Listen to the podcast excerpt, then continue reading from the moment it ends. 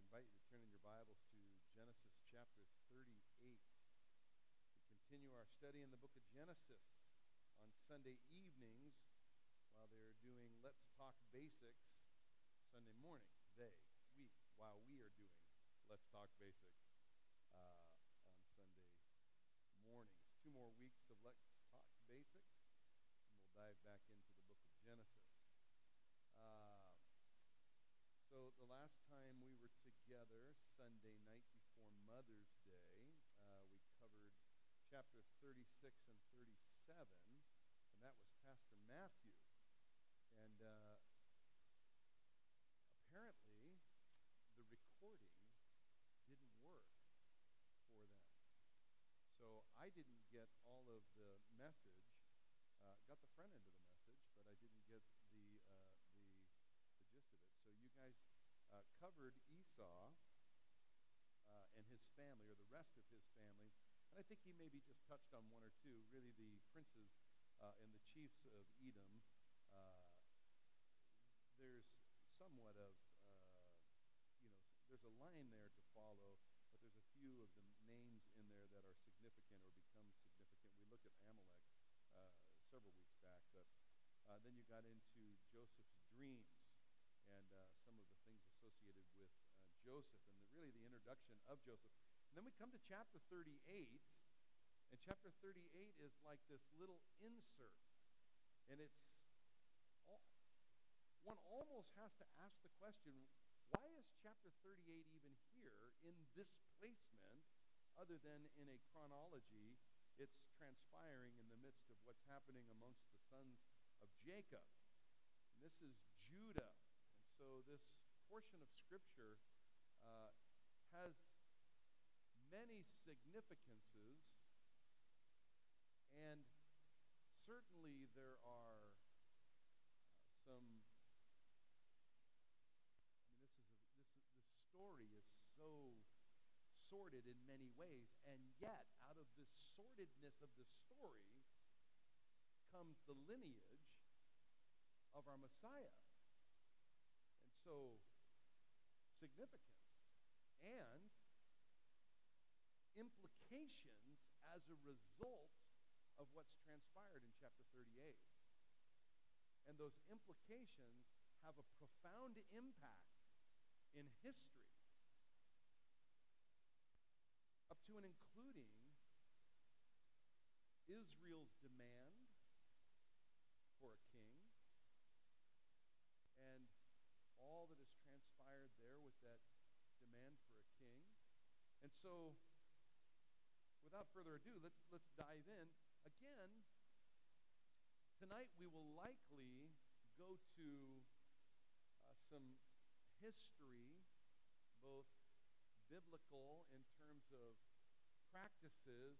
There are a number of practices, some 40 practices in Scripture that are pre Mosaic law that get folded into Mosaic law by the Lord Himself. And we'll see one of those tonight, and we'll look at that also very uh, tangently, if you will, in the book of Ruth, having to do with a Levirate marriage. And uh, Leviticus also brings this out in the Mosaic law, but uh, some interesting implications. So let's dive in, and uh, you'll probably want to have your finger in the book of Ruth. Uh, we will also probably touch on Deuteronomy tonight. Uh, so let's dive in. It came to pass at that time that Judah departed from his brothers and visited a certain Adullamite whose name was Hira. It came to pass at that time. One might ask the question at what time? At what time? It came to pass at that time. What time is the reference? The time is in reference to Joseph and his father's mourning. And his father's mourning for his son. So much so that he wouldn't be consoled. He says in verse 33 of chapter 37 And he recognized it and said, It is my son's tunic. A wild beast has devoured him. Without doubt, Joseph is torn to pieces. Then Jacob tore his clothes, put on sackcloth, or put sackcloth on his waist, and mourned for his son many days. And all his sons and all his daughters arose to comfort him, but he refused to be comforted. And he said, For I shall go down into the grave to, or to my son in mourning. Thus his father wept for him. It's at that time that Judah does what's about to occur. Might be interesting to know um, as parents, just with children, uh, favoritism is not healthy for parents to play favorites.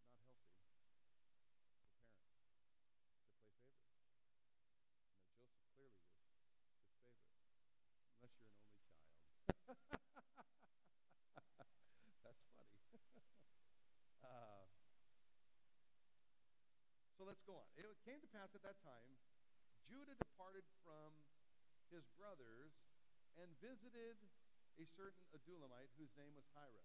And Judah saw there a daughter of a certain Canaanite whose name was Shua.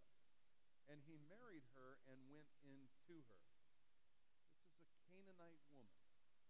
Judah is not living in a place of obedience presently. He's intermarrying. So she conceived and bore a son and called, uh, and it says, and he called his name Er. So Jacob, excuse me, so Judah names his firstborn son, Er.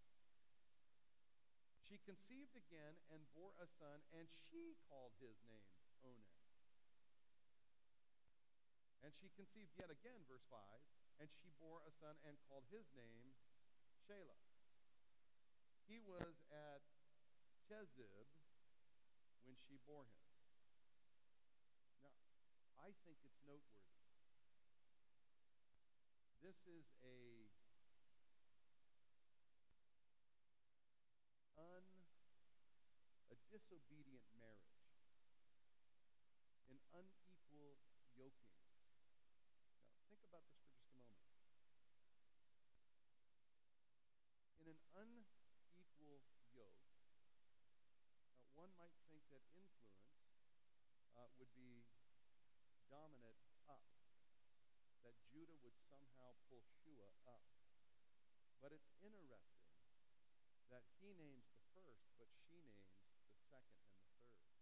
It might be, I don't want to read too much into it, but it might be indicative of some level of influence and where he is influenced down so to speak. And so I, I just just be aware that the company that you keep can have an impact on your life. Uh, do not be unwise. Bad company corrupts what? Good, moral. Yeah. And so, it says, verse 6 Then Judah took a wife for Ur, his firstborn, and her name was Tamar. So some time has passed, and Ur is of age, and father obtains a wife for her for him, whose name was Tamar. But Ur, Judah's firstborn, was wicked in the sight of the Lord, and the Lord killed him. We don't have details biblically as to what the evil was that Ur did, but somewhere along the line he erred. Um, the pseudo Jonathan Targum references a oral teaching of the rabbinical Jews. The oral teaching of the rabbinical Jews is that it was displeasing and the Lord did not strive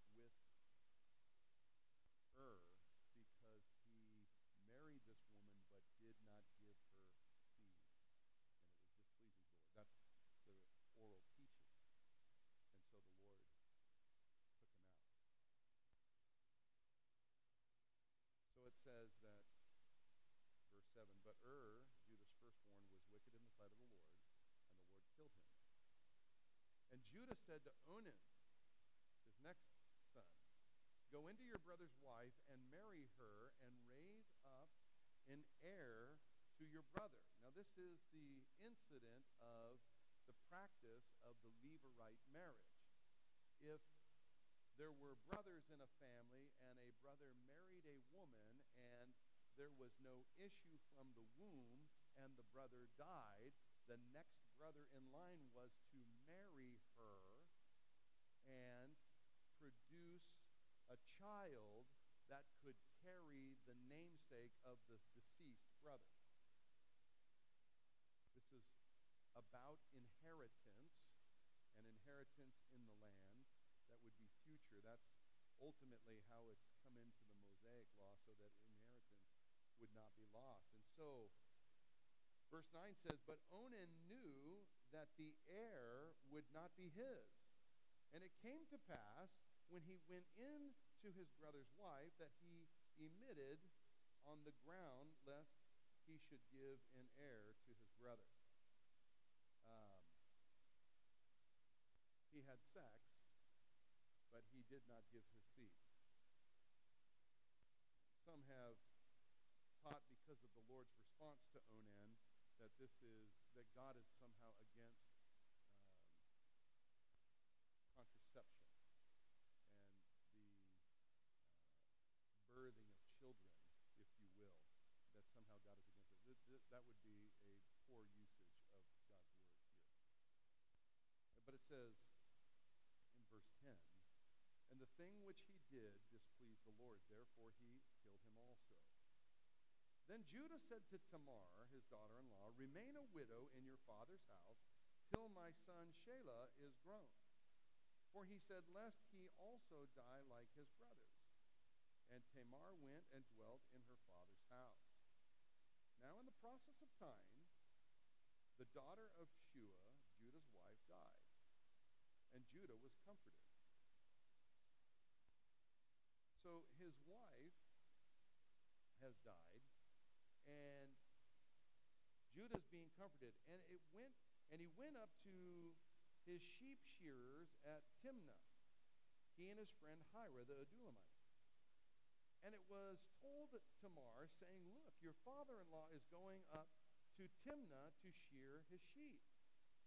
So she took off her widow's garments, covered herself with a veil, and wrapped herself, and sat in an open place which was on the way to Timnah.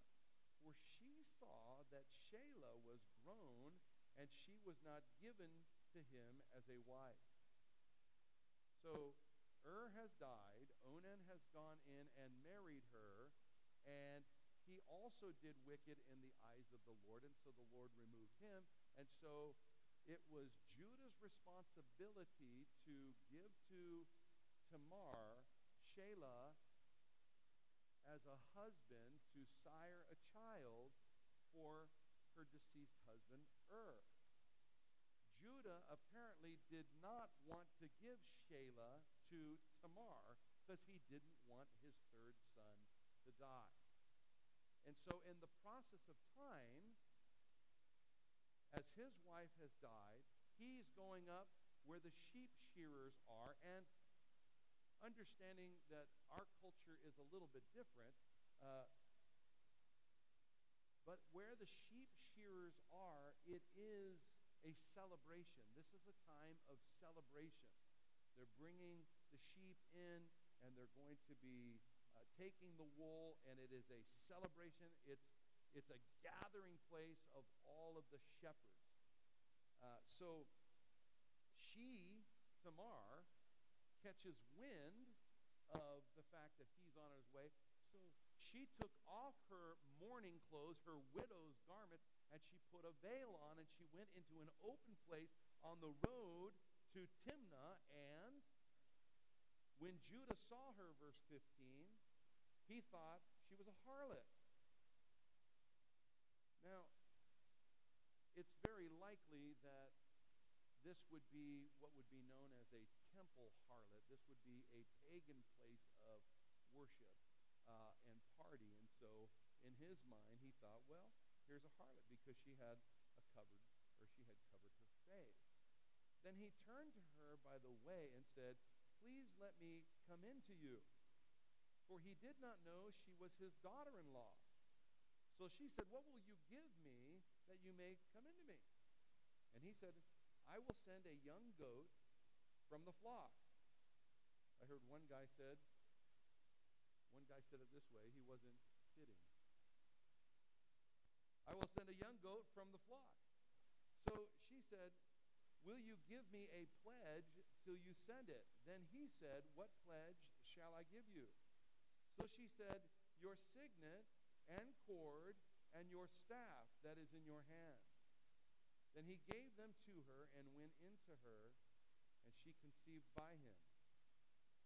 So she arose and went away and laid aside her veil and put on the garments of her widowhood.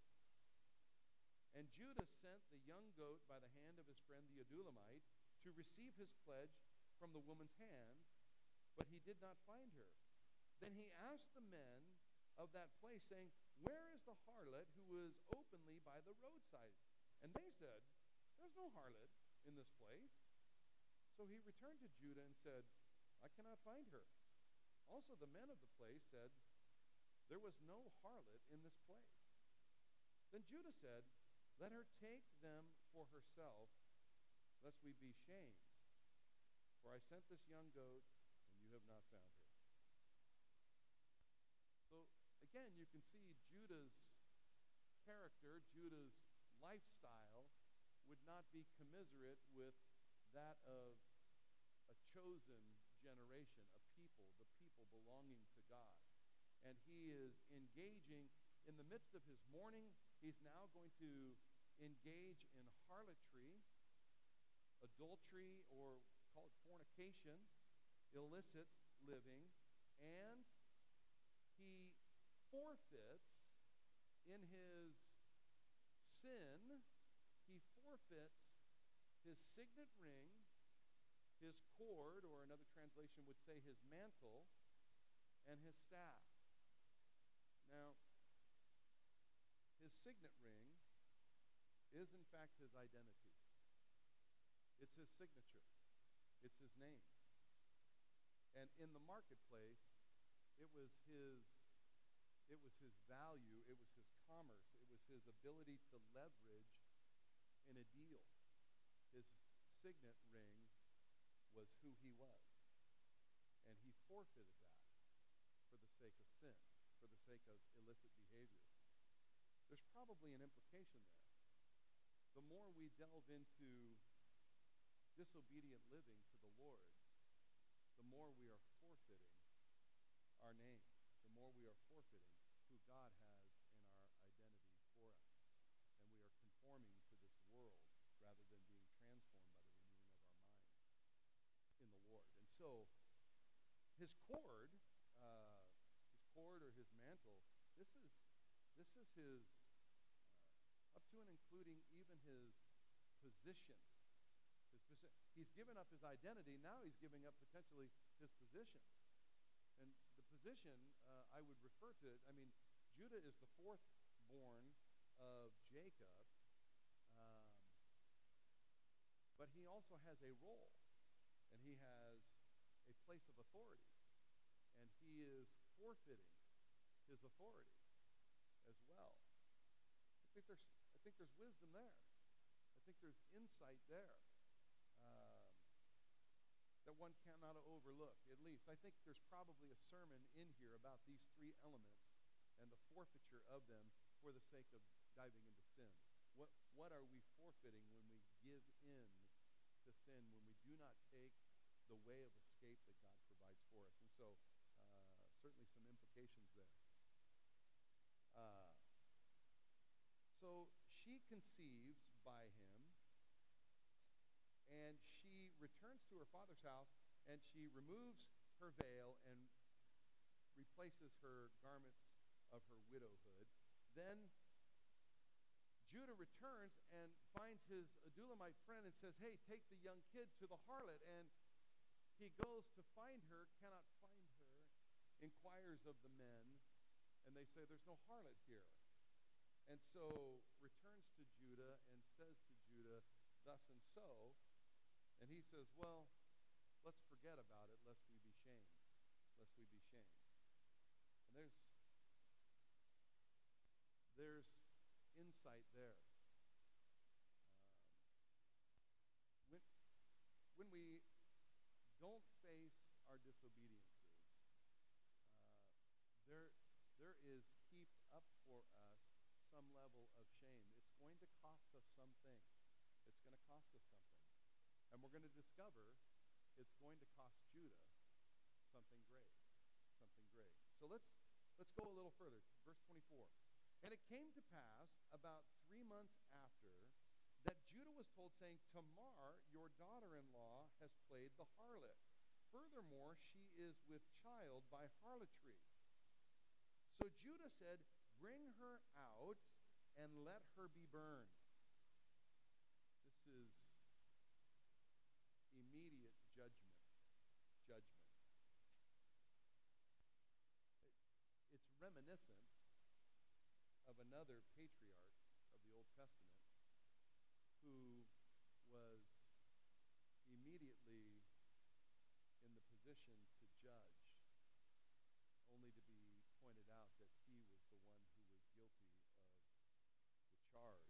You know the story of David and Nathan, and David uh, with Bathsheba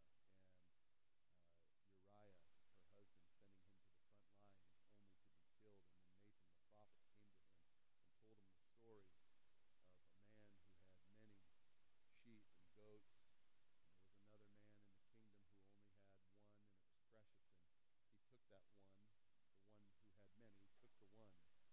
And David said, Who is that man? Let it, I'll bring justice. And Nathan said, David, you're the man. You're the man. And so Judah's, he, he sees this behavior of harlotry and he immediately excises judgment. When she was brought out, she sent to her father in law, saying, By the man whom these belong, I am with child. And she said, Please determine whose these are the signet, the cord, and the staff. Now, in that same Targum, the Pseudo Jonathan Targum, it's interesting, and I believe it's also in the Targum of Onkelos, extra biblical, rabbinical, verbal teaching. But when they tell the story, they say that Tamar went into a state of distress because she could not find the ring, she could not find the cord, and she could not find the staff. The very things that she kept as collateral, she could not find, and frantically searched to find them and could not find. And she, it, they teach that she prayed and that God sent forth Michael to open her eyes to see where they were. And she found them just at the last minute and cast them out and said, To whom these belong, this is the one whose child is in me. What we have account of is that she brought the signet ring, the cord, and the staff. Um, it's encouraging to know because we know it from the Word of God that angels are ministering spirits unto men. And so it is very encouraging to know that there are angels on assignment with mankind. If in fact that is what transpired, hey, thanks be to God. It is the practice of God to do those kinds of things. So we don't know that for certain, but it is certainly uh, an encouraging read to know that angels are on assignment. So we have verse 28 Judah acknowledged them and said, She has been more righteous than I, because I did not give her to Selah, or Shelah, my son. And he, that is Judah, never knew her again. Now it came to pass at that time, for giving birth, that behold, twins were in her womb. Now let me stop here also. This is it's just worth it's worth uh, taking a quick gander at. Uh, and I now, for the life of me, I can't even remember what the word is. Um, did I make a note of it? I did not. Um, it is interesting that in those targums, that there is said that the voice of God spoke from heaven, and they call it a very specific word, and I, I think it's bak kol, bak kol, and the bak kol came, bak kol is known as that voice from heaven, and it exercise. The voice simply said, uh, "Both will remain alive. Justice is served." And so, again, it's just interesting. Judah owns his sin, and she also owns hers. He declares she is more righteous. Uh, she has been more righteous than I because I did not give to her or give Shelah uh, to her my son. And he never knew her again. Now it came to pass at the time uh, for giving birth that behold, twins were in her womb. And so it was when she was giving birth that one put out his hand, and the midwife took a scarlet thread and bound it around his hand, saying, This one came out first. Then it happened as he drew back his hand that his brother came out unexpectedly, and she said, How did you break through? This breach be upon you. Therefore his name was called Perez. Afterward his brother came out, who had a scarlet thread on his hand, and his name was called Zerah. Uh, so a sordid story, an interesting story. Judah has relations with his daughter-in-law that was an illegal relationship. Therefore, he could not take her as wife. And so he knew her not again, which makes her offspring bastard children. In the law, Deuteronomy tells us that a man sires a bastard child, that line will not be recognized amongst the tribes unto the tenth generation. Not be numbered unto the tenth generation. So Judah is to not be numbered unto the tenth generation. How interesting. Tenth generation from Judah is David. David. Now, this is this is interesting. If you if you advance forward to 1 Samuel, go to 1 Samuel chapter oh let's look at 9. No, let's look at 8. Chapter 8 And let me say this, because we've already seen, and we've looked at it at least once or twice, that it was always God's intention to move from a theocracy to a monarchy. Because he says in Genesis chapter 49, when Jacob is blessing his children, he says of Judah, this is where he says, You are a lion's whelp, and your brothers will thus and so. And he said, Kings are in your loins. Kings. That tells us that Judah will be the kingly line. And he says, and there will be a lawgiver. The scepter shall not be, depart between your legs, and there will be a lawgiver until Shiloh appears.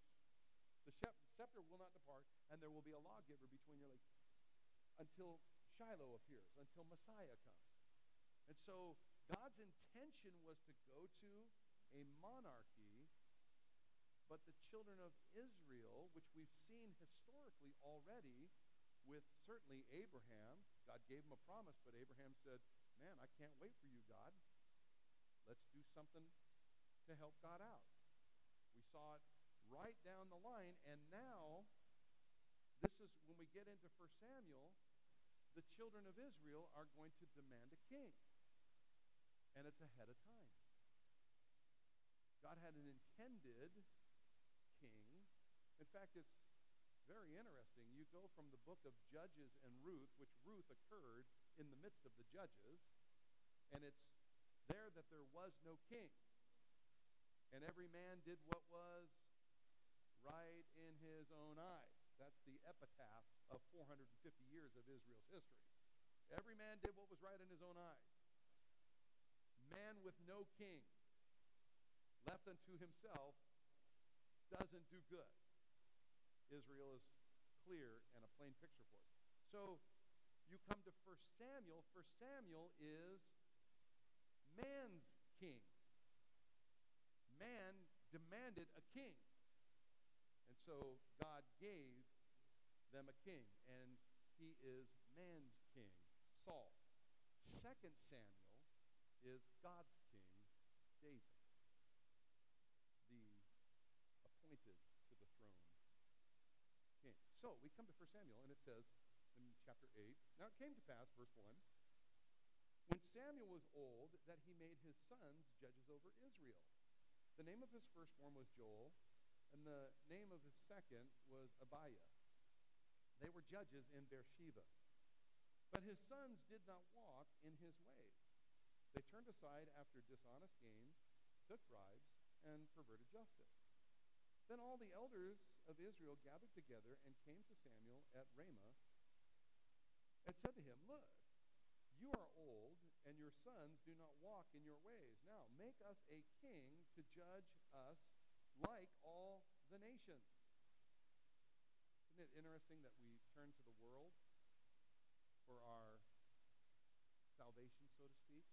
What did Abraham do when he got into the promised land? He had gotten into the promised land and a famine came. What was the first thing he did? He went to Egypt. Egypt was the type of the world. He turned to the world. What, was Jacob's intent? Uh, or what was Isaac's intent? Hey, he was going to go down to Egypt as well, but God stopped him and said, Don't go. Don't go. But his intent, head on down to Egypt, going to fix it. Here, hey, we're looking at the world. Let's, let's Let's do what the world does. this is so crazy. This is what church, the church today does. It's honestly somewhat sickening. Well, what works in the world should work in the church. And because we have to look at all of these things as barometers of the health of the church, people will sell their souls, so to speak, just to get numbers and to get things that are some kind of indicator that, ooh, we're successful. Success in God's eyes is not by numbers and chairs filled. Success in God's eyes is obedience. It's obedience, right? It's obedience. We do not need to look to the world to discern how we're to do something. We don't even need to look at another church and what they're doing somehow put that practice into our practice. We need to listen to the Lord and do what the Lord says. Does that make sense? That's a big deal. It's a big deal. So, make us a king to judge us like all the nations. But the thing displeased Samuel when they said, Give us a king to judge us. So Samuel prayed to the Lord. And the Lord said to Samuel, Heed the voice of the people in all that they say to you, for they have not rejected you, but they have rejected me, that I should not reign over them. Well, that's a hearty statement. They've not rejected you, Samuel. They've rejected me, that I would not reign over them. According to all the works which they have done since the day that I brought them out of Egypt, even to this day, with which they have forsaken me and served other gods so they are doing to you also. Now, therefore, heed their voice. However, you shall solemnly forewarn them and show them the behavior of a king who will reign over them.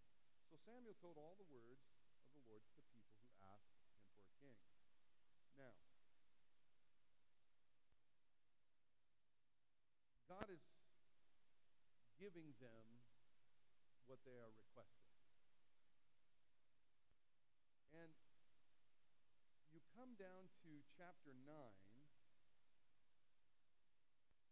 beginning in verse 1, it says, There was a man of Benjamin whose name was Kish, the son of Abiel, the son of Zeror, the son of Bechorath, the son of Ephiah, a Benjamite, a mighty man of power.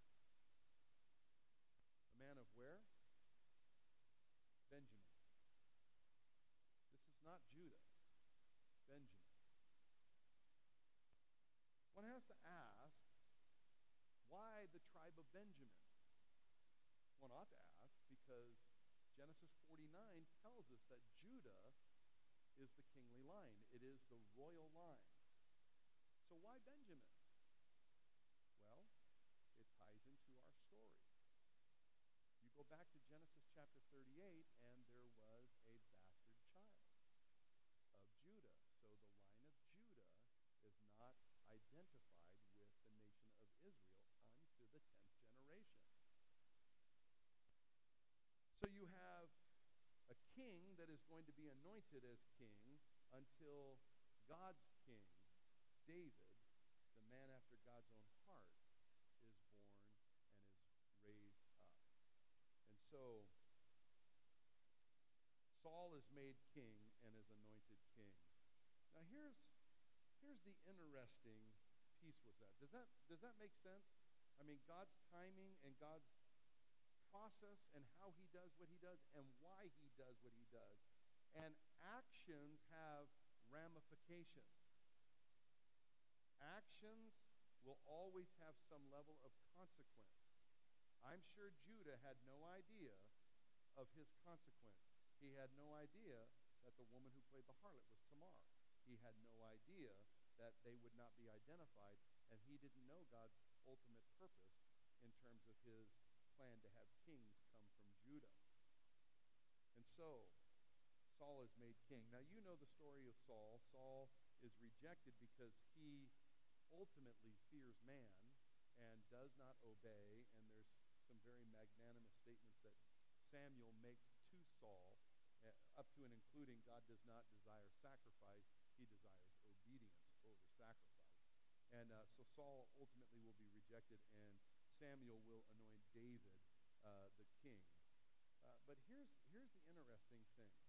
Uh, turn, turn back with me just a few pages to the book of Ruth. And this will tie into our story with Perez and Tamar. Beginning in chapter 4 and verse 11. Now, this is this the book of Ruth is a fabulous story of God's redemption and God's work. And uh, Boaz being a kinsman, and Boaz a kinsman of Naomi, interestingly enough, enough, not the nearest of kinsmen to Naomi. There was one yet nearer, but the one yet nearer was not willing to fulfill all of the law of redemption four qualifications. He was willing to do three of them, but when he discovered that he would have to fulfill all of the rights, he would have to take Ruth, a Moabite woman, as wife and sire a child, a male child for Elimelech's lineage and inheritance, a Levirate marriage.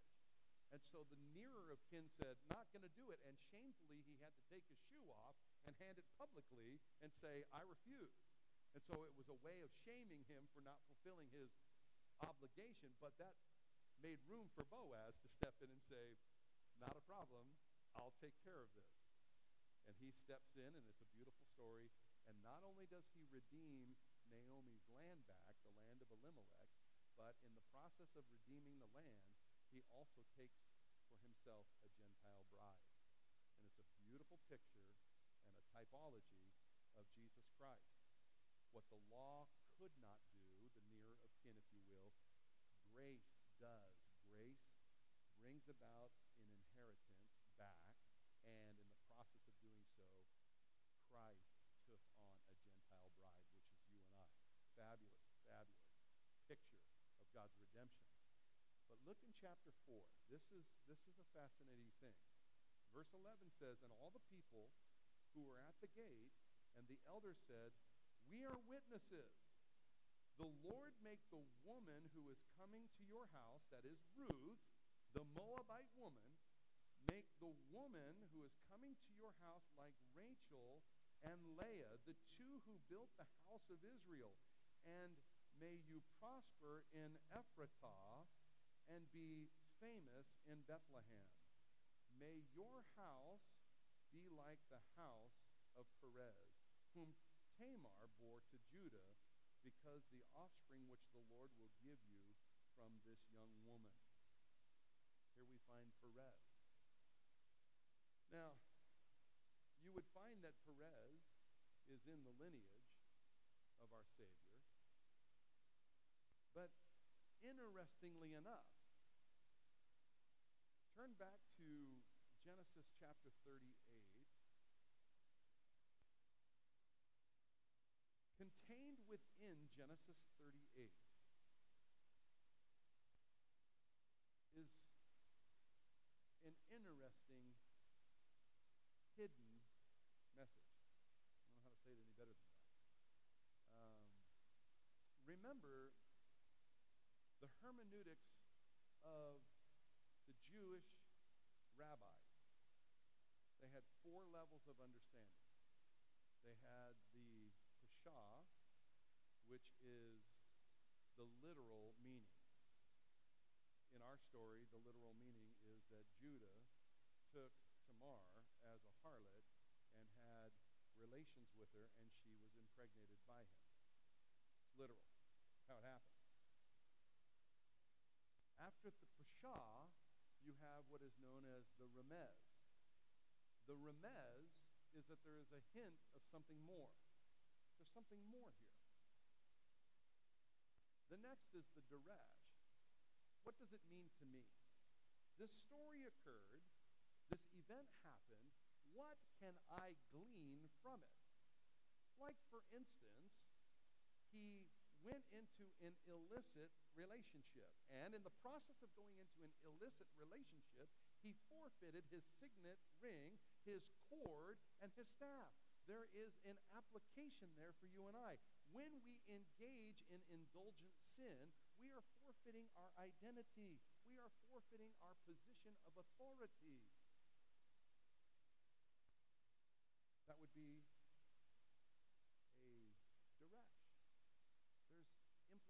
there's application I can take in my own life.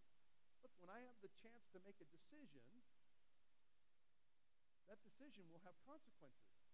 And depending on what that sin is, listen, no one intends, you know, the person who takes drugs or alcohol for the very first time that may be very susceptible to addiction, I'm sure they weren't thinking, well, I better be careful because I could become addicted to this.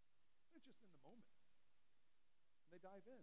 The guy, the man or the woman who looks at someone and they're married and they look and they, they get some level of affection, I'm sure they weren't thinking, I'm, well, I'm super eager to jump into an adulterous relationship. No, I'm sure that's not what it is. Things happen, quote unquote, seemingly innocent. But you know what?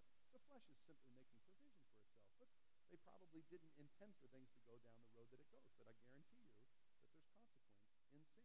People end up giving up their identity. People end up giving their position of authority. How many marriages have been broken? How many fathers have lost the position of authority in their own children's lives? They lost their identity. They were one. They had an identity, and they lost it. Powerful. And then you come to the fourth level, which is the soda, or the sod, the hidden meaning. And so in chapter 38, and I don't want, I'm not, I'm not a mystic by any stretch of the imagination, but I, it wasn't anything that I discovered, but somebody, and the person I read it from wasn't the one who discovered it also, but in equidistant lettering, reading from right to left, as Hebrew does, when you come to uh, the first Beth, counting 49 characters and spaces,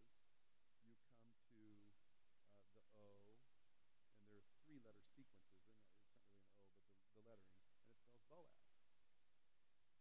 Then you come to the first R in the Hebrew letter. You count 49 spaces equidistantly, and it spells out Ruth. And then you come to the first for the name Obed, and you count 49 characters. Each of the characters 49 equidistant spacing spells Obed. Uh, then it spells uh, Jesse or Jesse, and then it spells uh, David. And so you have five generations in sequence in equidistant lettering of 49 characters contained within chapter 38 of Genesis.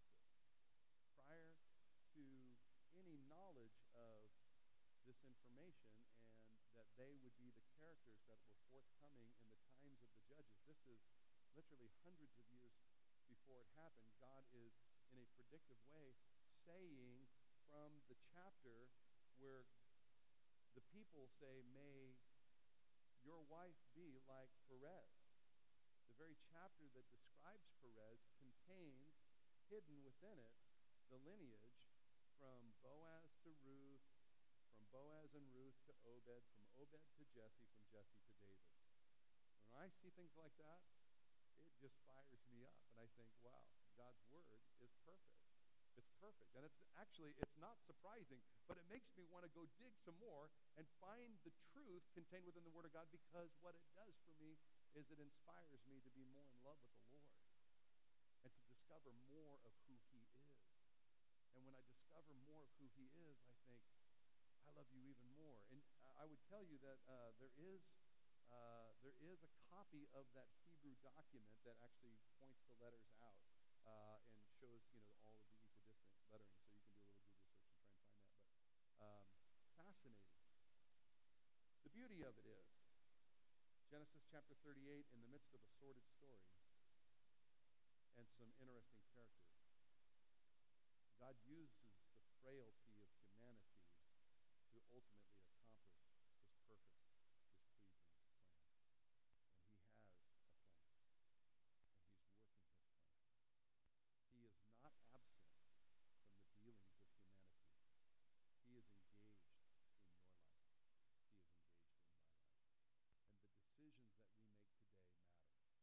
And so I'm inspired, and I just want to encourage you in your walk with the Lord tonight. We won't. We only have a handful of more minutes. We won't dive into chapter 39 tonight.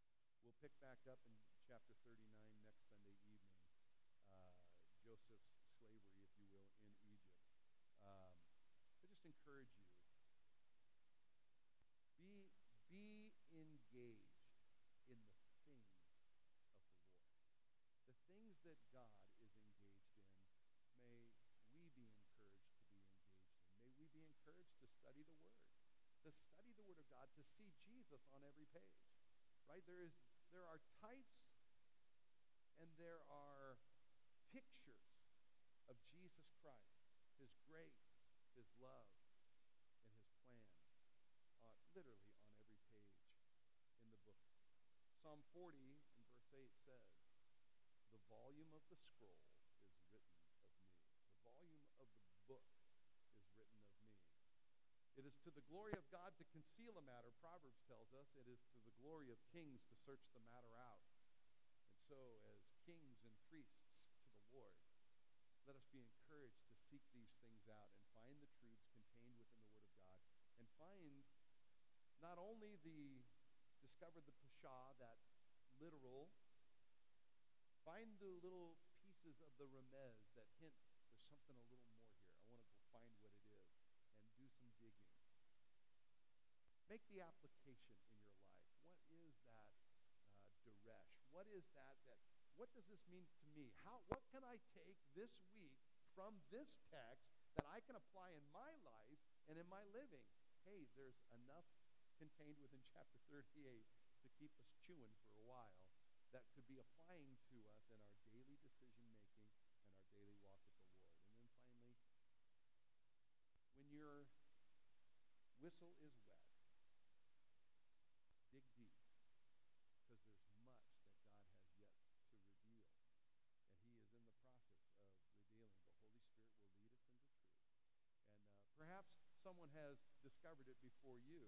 You've just not discovered it. Hey, go do some digging and you'll discover. There's some fabulous men of God who have discovered some amazing, amazing things. I say men and women of God who have discovered things in the Word of God. And so we get to we get to build on their research. And so when we read those things, uh, we become wiser yet. Amen? Amen. Why don't you stand with me tonight and let's pray and ask the Lord's blessing. Encourage you in your uh, Let's Talk basics to continue in your daily devotions through your little booklet there and answering questions and engage in a life group this week. And uh, let's ask God simply to have his way in our lives. Father, we love you. Thank you for your word. Thank you, God, for the truths contained in your word. Thank you, Lord, for uh, just your word is perfect. It is inerrant. It is infallible. Yes, in its original writing. And Lord, we, we're just thankful that you have a plan and you're the one who declares the end from the beginning. You declare the end from the beginning. You're the one who said in this text, even as that 16th century rabbi said, the Messiah will reveal to us the hidden meaning, for he will interpret even the spaces between the letters the law and the prophets. And Lord, there is much for us to learn. And uh, when we see things like Boaz and Ruth and Obed and Jesse and David being declared from Genesis chapter 38, hundreds of years before these events would even come to pass. Lord, it's fascinating to recognize, even as the prophet Isaiah called Cyrus by name several times, 170 years before he was born, this pagan king uh, from the Persian Empire who would help in the building of a temple. Lord, it's you're the one who declares the end from the beginning. Lord, you know your plan for even our individual lives. Your word says that you only do those things you have your Father while you yet lived here on earth during the days of the incarnation. You lived holy as man, solely as man. And you demonstrated to us that we can have communion with you. And communion, Father, with you. And that you would show us things to come. Lord, help us to realize and let us pursue our relationship with Jesus, our relationship with you through the Holy Spirit. And Holy Spirit, will you lead us into all truth? Even as your word declares, will you show us things to come that we might know? And that, Lord, we would be prepared for every good work in advance. God, go with us, and may you bless our week. In Jesus' mighty name. And everyone said a strong amen. Amen. Go in the grace and knowledge of our Lord and Savior. Have an amazing week. Bless you.